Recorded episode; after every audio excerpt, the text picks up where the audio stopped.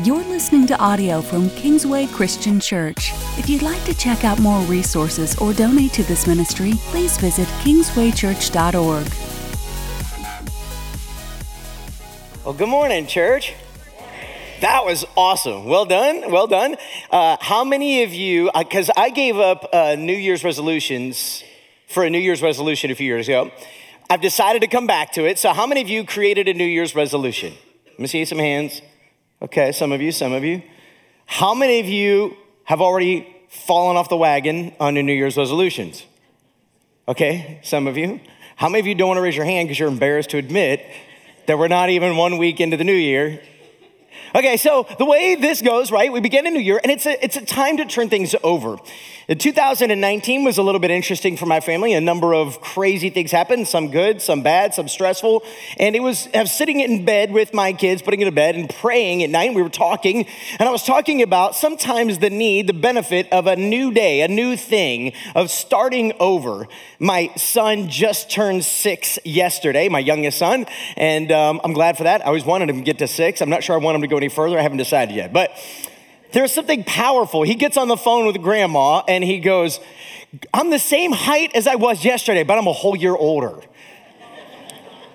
right? Like, again, he's six, he's processing this. But there's something powerful about marking that new year, that new day, that new thing. Uh, the young lady who was baptized this morning backstage just met her for the first time, and I was just talking to her, and she said it was just it was just a chance to mark a new beginning, to go all in with Jesus and mark this new year with something new, something special. The reason why we all set aside New Year's resolutions is not just because the end of the year is stressful. It's not just because we put on a few pounds and we want to make some changes. It's because something in our heart is stirring. Something's not not right. Something's out of whack in my life, in my schedule, in my heart, in my family, and my relationships, and I need something different. I need something new. Have you ever felt that way? I remember when I was, uh, well, I'll leave out how old I was. Uh, I start to date myself when I do that. There was a point in my life where uh, I was going through some stuff, and I remember going on a prayer walk with God. Now, a prayer walk, for those of you who are familiar with this, is you literally just go outside when nobody else is around, you start walking, and you just start talking. And if people see you, they think you're a crazy person. And it's okay. And I was on this prayer walk with God, and I was just talking to God and letting out my thoughts, my feelings. And I'd gone through this kind of first part of the walk where I was kind of repenting of some things that, God, I need to get these things right with you. And I'm sorry, will you forgive me, Lord? I know I haven't done these things well or right. And I know I've been pleasing to you. And, and then asking for strength and courage. God, I know I need to step into these new opportunities, these new hard struggles, these new hard things. But then about an hour into the walk or so, I started getting really vulnerable with God and I started getting really honest with Him and, and started to finally get past the surface level stuff that I tend to do in my daily prayers with God and just let it all out there. And I found myself really in that moment wrestling with God and being vulnerable with God. And I didn't like it because I already knew He knew everything I told Him. And I don't know why I couldn't tell him for the first half hour, 45 minutes of the walk. But now I'm feeling really insecure on my prayer walk with God. And instead of feeling comforted and at peace and everything is good in the world and God loves me and I love God, instead I'm feeling very exposed in that moment and there's nobody else around that I know of. Because where I like to walk and praise at the Avon Town Park. So if you ever accidentally want to have a counseling appointment with me, you just have to randomly show up and hope that I'm on a prayer walk, and then you can hear me expose the things in my heart that you don't want to know. And I'm talking to God, and in this moment, I'm feeling really, really, really vulnerable. And I say, God, I just need to know that you love me and I start walking in silence. I don't know what I was waiting for in that moment. I was waiting for some sort of voice that says, Matt, I love you. Go home. Your wife misses you. You know, something, but nothing came. You know what I was really looking for? A new beginning. A new beginning. I was looking for a fresh start. I was looking for a do over. I was looking for something that said, Matt, I know you, I love you, I'm with you, I've never left you, but I'm here right now. And then I said this crazy thing. I said, God, I'm not hearing anything. I don't, you're like, you're like, you're silent. How do I know? How do I know that we're good? After I just expose all these things in my heart, how do I know? And then I said, God, if you want to show me your love, would you do me a favor? Just send some sort of angelic being right now. Yes, this isn't smart. Don't do this. What I can tell you happened next was nothing. We, I walk for another half hour. I kind of like around every turn. I'm like, you know, every time somebody sees an angel in the Bible, they're terrified. I'm thinking, okay, I don't know if I really want this. I actually just asked this. Thank God he didn't give it to me. So then I'm left with this 30 minute walk of wondering, God, do you really love me? Because I asked for a sign and you didn't give it to me. So here's a question Have you ever wanted a sign from God? Have you ever wanted God to show you with absolute confidence, I'm with you, I'm for you, you're going to be okay? Because that's what New Year's resolutions are really about, aren't they? At the end of the day, we're looking for some new beginning that tells us everything is going to be okay. Did you know you're not alone in this request if you've ever done this before? There's a guy named David in the Bible, and I realize some of you know him, but some of you don't. So let me bring you up to speed. David was a young shepherd boy. He was sent out as the youngest of the brothers to, to care for the flock. He was a little runt of a guy. The Bible tells us he was ruddy or reddish. We don't even know what to do with the Hebrew word. It's possible he had a reddish tint to his skin or his hair, but he was just a kind of a rugged, ruddy kind of guy. But he was handsome and he worked with the animals. And out there in the animals was a little bit lonely. But he learned to depend on God through the hardships of caring for the animals. And even a couple times, he even had to lay down his own life for his sheep. A couple times he had to fight off some wild animals, some serious wild animals like lions and tigers and bears. I just always wonder how many times you'll say it with me. As we get older, we'll stop saying it. Everybody under 30 won't know what we're talking about. But anyway, and as he would defend his sheep, he would begin to sing these songs and write these songs about the goodness and the faithfulness of the Lord.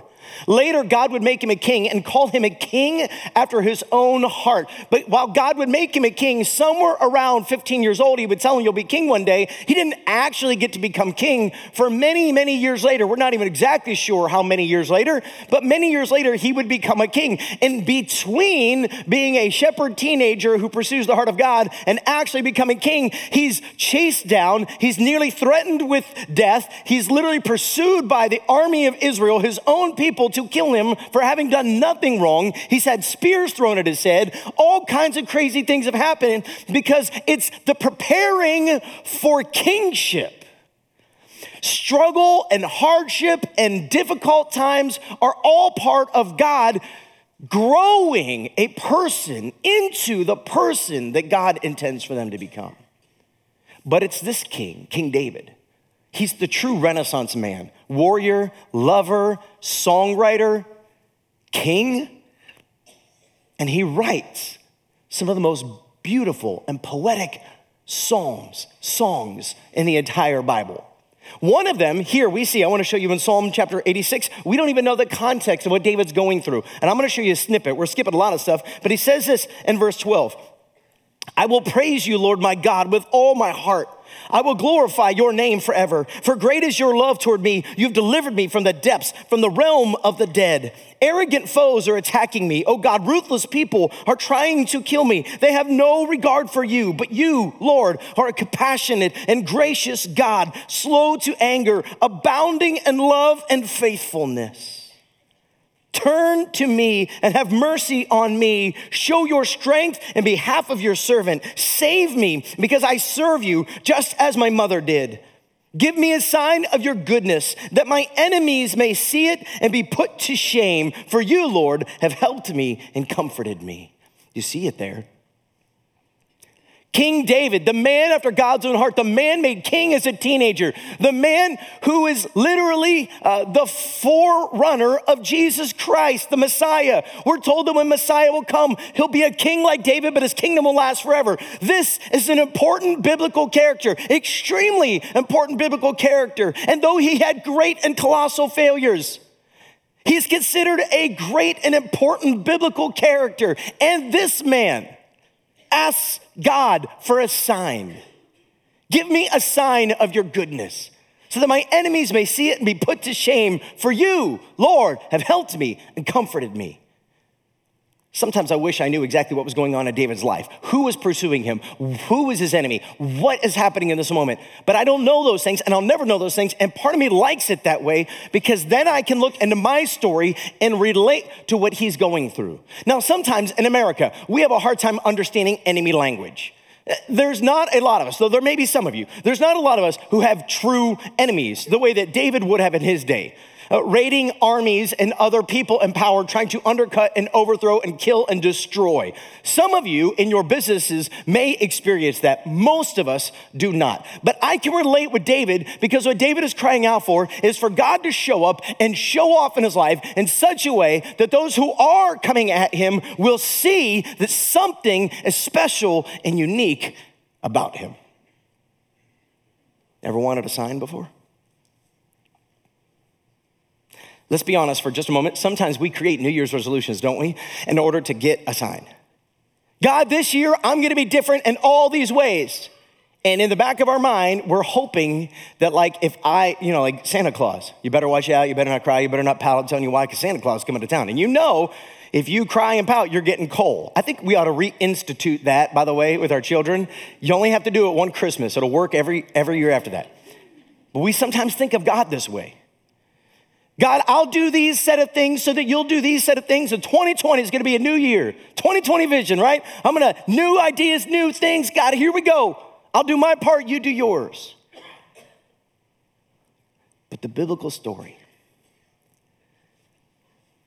says, God, you are unfailing. God, you and your faithful love. God, you care for me. So, God, show off. Show off. Show off.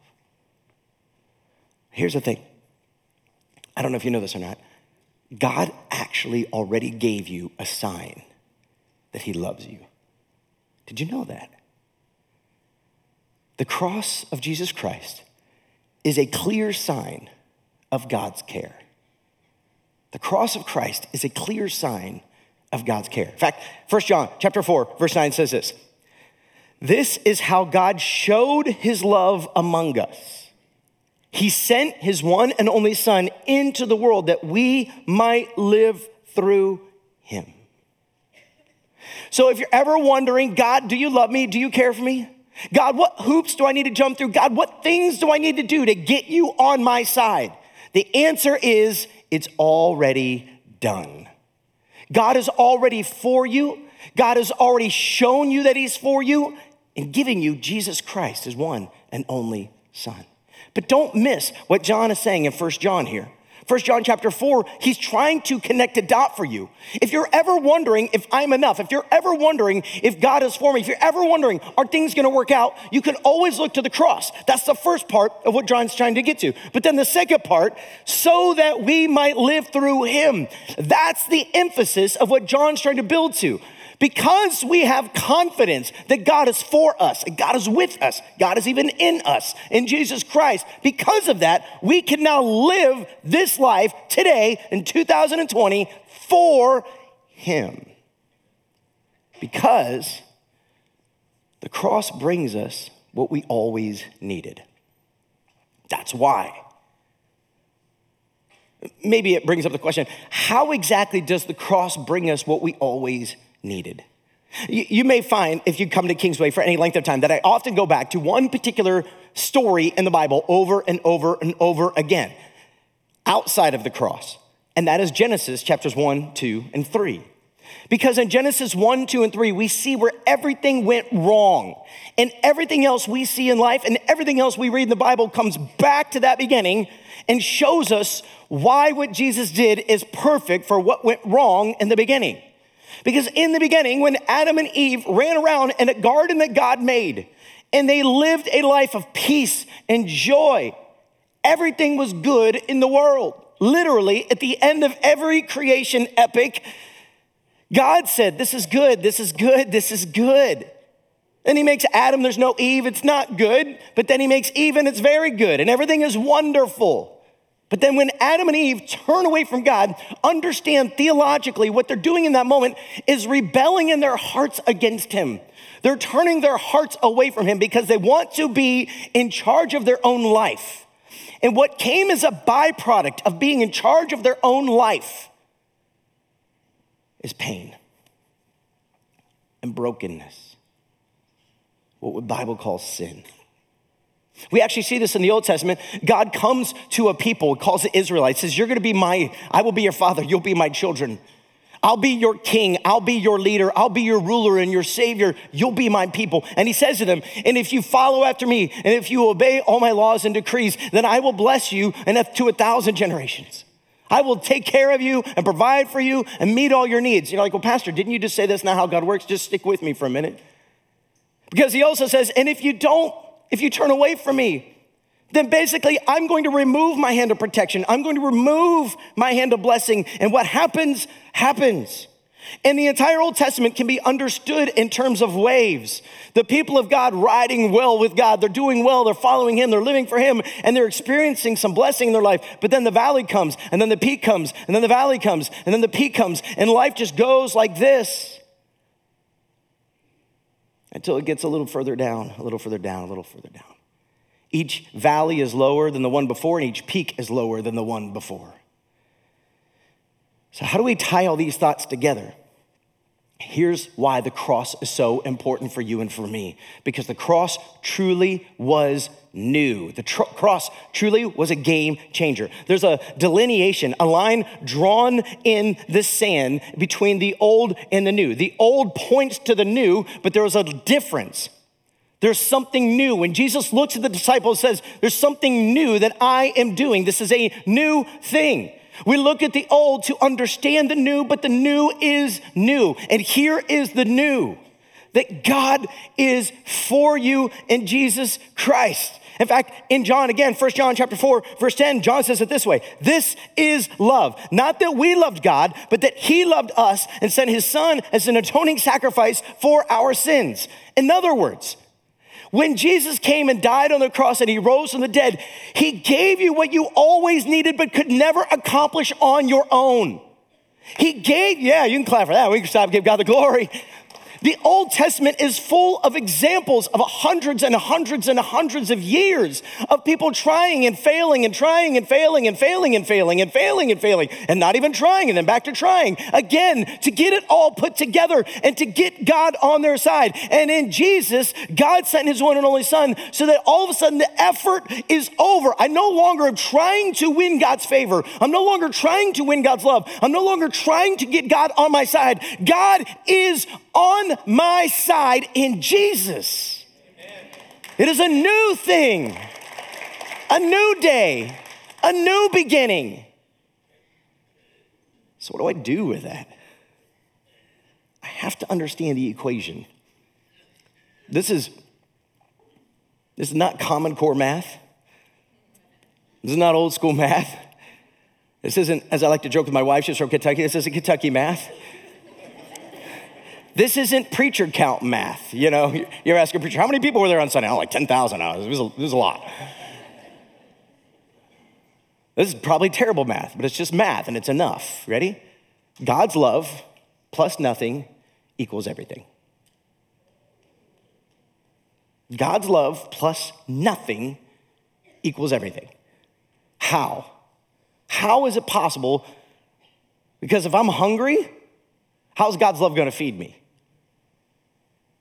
If I don't have enough money to pay my bills, how is God's love going to take care of me? If I'm feeling lonely because I'm in a marriage where somebody won't respond in love, how is God's love supposed to provide for me? If I live in a home with parents who are too consumed with their own lives, that they've actually literally abandoned me, or maybe just for the sake of life, that just feels like they've abandoned me, how is God's love enough? What if I'm in a job where no matter how hard I work, it's never good enough? The great thing that all of us have warring against our faith is our fear. Don't miss that. You might write that one down. The great thing that all of us have warring against our faith is our fear. And what God did in Jesus Christ is He came in love to show us you can trust me. I am for you. God's love plus nothing equals everything. How? Because Jesus promises us if you seek my kingdom first, I'll make sure you have all the clothes you need, I'll make sure you have all the food you need. I'll take care of you. I will personally take it upon myself to make sure that all of your needs are met. God's love plus nothing. How does that work in my marriage? It means that in the hard moments when you're fighting with your spouse, God's love calls you to be humble and to repent of what you did wrong, even if you're only 10% of the problem. And God's love promises that through the power of the Holy Spirit, He will go before you and convict the other person of what they did wrong. You don't have to be their Savior. You can rest in His work. Oh, it may take longer than you want. But you can even rest that in the time that you have to wait for God to convict the other person, that God's working on it and He's bringing about all things together for your good. And if you have some sort of power structure over you, be it a boss or a parent or a government that you don't trust and that you find oppressive or whatever it might be, in the meantime, what you could do is continue to show up and faithfully live for Jesus every single day because the righteous will live by their faithfulness. And you could do that and trust that God is holding all things together. So therefore, the absolute worst that can happen to you is that your life get taken from you. You'll go be with him anyway. But apart from that, God's going to work it together. God's gonna provide, He's gonna bring, and it may take some time, but you can trust in faith when you look at the cross that God's got it. How? When Jesus went to the cross, was it hard? Because Jesus died on a cross, does that mean that God didn't love him? Because Jesus suffered on a cross, does that mean God didn't care? Instead, when we look at the cross, we look at the suffering of Jesus, instead of seeing that, well, God didn't care about him. No, no, no. That's what it looked like from a human standpoint. But from a heavenly standpoint, we see the exact opposite. This is his son. This was the plan. And in doing so, we know we can trust him because now we believe in a Savior who understands suffering. We believe in a Savior who understands pain. He understands our story. He's the perfect one to meet us where we are, care for us, love us, nurture us, grow us, and mature us in him. Yeah, you can clap for that. People are like, I don't know what to clap. I don't know what not to clap. It's cool. Because God's love plus nothing equals everything.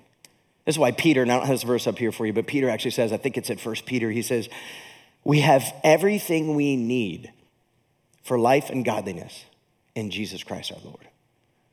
Everything we need. Everything we need. If you've not experienced that in your life, then possibly you've not come to a full experience of God's love. And I want that for you in 2020. Of all of the weight goals, of all of the personal goals and work goals and leadership goals and finance goals and all the other goals that you've created, and they're all great, go after them. But of them all, I want you to put one above them all. And the one I want you to put above them all is that in 2020, you will cultivate a relationship with God. He is not some other out there. He is real and he is right here. He's right here, right now. He is a relationship God. He's a being. I dare call him a person, but Jesus was a person. And it's complex and it's confusing. We're gonna spend the next four to six weeks studying this whole thing. No joke. So if you want to know more about who God is and what it means for me, you need to keep coming and keep coming over the next couple months. This is what we're digging into. Who is God and what does it mean for us? And how do I worship him? David, again in the Psalms, he writes this beautiful psalm. Again, we don't know the context of the psalm, what's going on in David's life, but he says this in Psalm 103, verse 1. He says this I praise the Lord, my soul, all my inmost being, praise his holy name. Praise the Lord, my soul, and forget not all his benefits who forgives all your sins and heals all your diseases, who redeems your life from the pit and crowns you with love and compassion, who satisfies your desires with good things so that your youth is renewed like the eagles. Why would youth being renewed like the eagles be relevant? Well, again, the Bible is full of imagery, and the Psalms especially is powerful. But when you think about it, I don't know if you've ever seen an eagle fly. Have you ever seen an eagle? Anybody in here ever watched an eagle do its thing? Not on TV. It doesn't count. Ever watched a real eagle? There was this one time we were living in Colorado. We'd only been there a year, and one of the youth volunteers had asked us to watch their house. And they had this beautiful home that sat at the base of the foothills of the Rocky Mountains, probably 15, 20 minutes outside of Estes Park. And their house had a big piece of land, and they had a lake in the back that some other neighbors used. I mean, big piece and a big lake. And we had a little dog. And you could sit at their breakfast nook and watch the eagles come out, sit in the trees, and fish in the lake every single morning. And my wife warned me one time don't let the dog out on their own. And that's like permission for a husband to say, I'll prove you wrong, right? And one day I let the dog out, and there was a massive snowstorm. I remember because I was sitting there watching the eagles fish in the lake, and I'm eating my breakfast. And I watched my dog get a little bit close to the lake, and I watched the eagle turn 100 degrees around to facing my dog. And at that moment, I thought, the only thought I had at that moment, I'm not really worried about the dog. How am I going to explain to my wife that my dog just became an eagle snack? and I watched the eagle stare down my dog, and I jumped up out of the table. I jumped off of the deck on the second level onto about a 10 foot pile of snow, bruised my leg massively, ran and like yelling like a banshee. At the same moment that I did this, eagle came out of the tree, swooped down. And when I ran like a crazy man, it went the other way. And I'm convinced he was about to eat my dog. And the whole time, I'm thinking, Rachel's going to kill me. Rachel's going to kill me. Rachel's going to kill me. And then when it was over and I have my dog in my arms, he doesn't know what's going on. He's like, when I have my dog in my arms and I'm holding him, going, get him on, we gotta get a leash on you and not tell your mother about this. She'll be in the next service. I'm just kidding.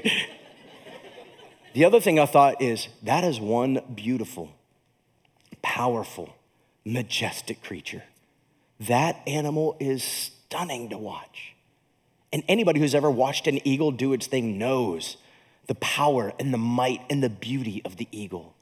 And David is crying out to God and he's saying, God, I don't ever want to forget your goodness and your faithfulness. God, I don't ever want to forget that you provide and you care for me because when you are in God's love, this is what you experience. When you are resting in his love, when you are connected to him, what you find is love and compassion. Your desires get met with good things. And so that your youth is renewed like an eagle. You get what you're ultimately looking for when you look for it in him. You get what you're looking for when you're looking for it in Him. When you stop chasing after things that cannot produce what you want them to, you find what you're ultimately looking for all along right there in Him. Notice this in verse 6 The Lord works righteousness and justice for all the oppressed. He made known his ways to Moses, his deeds to the people of Israel. The Lord is compassionate and gracious, slow to anger, abounding in love. He will not always accuse, nor will he harbor his anger forever. He does not treat us as our sins deserve or repay us according to our iniquities. For as high as the heavens are above the earth, so great is his love for those who fear him. As far as the east is from the west, so far has he removed our transgressions from us. Jesus was a game changer, but Jesus was foretold for years. The way the Hebrew people practiced getting right with God is they would do ritual sacrifice weekly and monthly, even yearly on the great day of atonement for all the sins that they missed and the sins of the nation. They'd get together and they would pay in animals and they would sacrifice in blood and in, and in, in offerings of all kinds of sorts to try to be right with God. And when Jesus came, he put an end to that whole system and he said, Now I'm going to pay the greatest cost. If God provided for David under a broken system, how much more will God provide for you under Jesus Christ? Do you know the word there? If you would, just put back up verse 6. The Lord works righteousness, justice for the oppressed. The word Lord there, when you see it capitalized, do you know what it means? It means Yahweh. You may not know why that's powerful. But Yahweh is the name given to Moses at the burning bush when Moses says, When they ask me who sent me, what do I tell them? And God says, Tell them Yahweh. We translate Yahweh, we don't exactly know, but it's something like, I am that I am. You'll often see it translated, I am. Tell them I am sent you, which is a really bad English grammatical name. But the point of Yahweh, the point of I am, as nobody created me, I am. Nobody makes me do anything, I am. Nobody is my king, I am. Nobody has the power, I am. Nobody has the resources, I am. Nobody has the compassion and the love that you're looking for. I am. Do you see how this works? So when you go to those foreign nations and you find all the things that they worship there and they're looking to those things for their needs to be met, just know you will not get your needs met in anything other than I am. This is such a powerful biblical concept that when Jesus shows up, he says it over and over and over again. Before Abraham was, I am. I am the great shepherd. I am the door. I am the way, the truth, and the life. And when he says these things, the Pharisees pick up stones to kill Jesus because they know that Jesus is claiming to be God in the flesh. They know that Jesus is proclaiming, I am. I am the one who will free you. I am the one who will protect you. I am the one who will provide for you. I am the one who loves you. I will not fail. So when you look at 2020, how are you elevating God to the top of your priority list? How are you leaning into Him and trusting Him in whatever it is that you're going to face in 2020? The reason that we gather every single week at Kingsway Christian Church and do what we're doing right now is because we have a core value. And the core value is celebration. Celebration. And celebration says, We love God. We love God. And because we love God, we gather together to let Him know. Listen, if you're visiting with us, if you're watching online, it may seem really weird that thousands of people show up.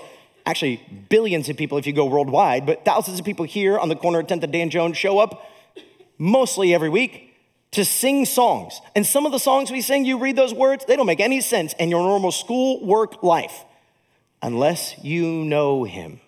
And then they all make sense because we continually get together and sing songs about his goodness and his faithfulness. We gather together in our small groups throughout the week, and even at our men's and women's retreats that are coming up. We do this to proclaim his goodness, his love, his faithfulness, because those of us who have faith know we are nothing without him. We have nothing without him. And everything we're looking for in this life, we will never find apart from him. We need him. And so we gather together to say, We love you, God. You and you alone are worthy of our praise. Here's my heart. Here's my mind Here's my soul. Here's my strength. What do you want to do in me? What do you want to do with me? Let 2020 be a new day and a new year.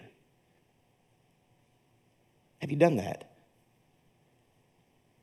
Is there something in your life that's holding you back from God? Is there something in your life that is distracting you from going all in with Him?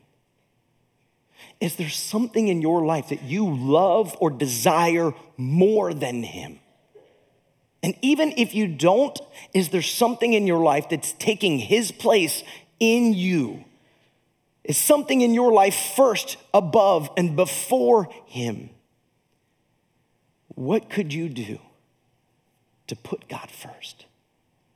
What could you do to make this a new year? Because here's where David concludes Psalm 103. Let's look at verse uh, 19. Skip a few. The Lord has established his throne in heaven, and his kingdom rules over all. Praise the Lord, you, his angels, you mighty ones who do his bidding, who obey his word. Praise the Lord, all his heavenly hosts, you, his servants who do his will. Praise the Lord, all his works everywhere in his dominion. Praise the Lord, my soul. The power of what David is proclaiming as he starts in these verses at the very top. Those of you who stand in the presence of God could see what we long to see. Praise his name. Those of you who work on God's behalf, interacting somehow with this world in ways we can't see or understand those spiritual beings, praise his name. Those here on earth who are under his rule and dominion, praise his name. And then he concludes with, and me, my soul, me, my heart, me, my life, praise his name. Let everything under the heavens and on the earth praise his name.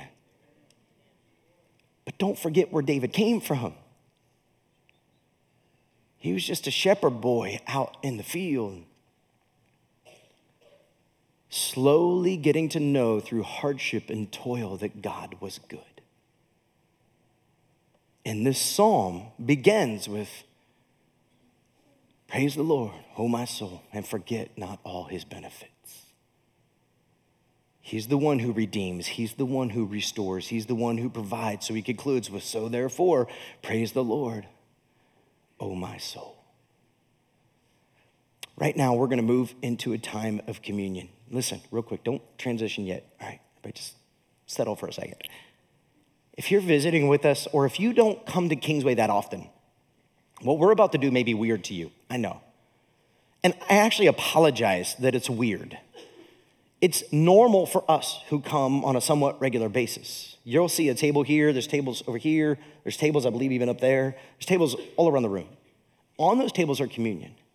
There is no moment more powerful than communion for us to become one with our Heavenly Father. In communion, when we take this bread and we take this juice, what we're doing in that moment is we're eating and we're drinking the faithfulness of God. We're taking the bread and we're saying, Thank you, God, for giving us Jesus' body, which hung on a cross. He took our place. When we drink the juice, we're representing the blood of Jesus and we're taking it and we're saying, Thank you, Jesus, for pouring out your blood to wash away our sins, to make us right with God again. What comes through this is a literal blessing. We do this to remember what Jesus did, and it is a blessing for us.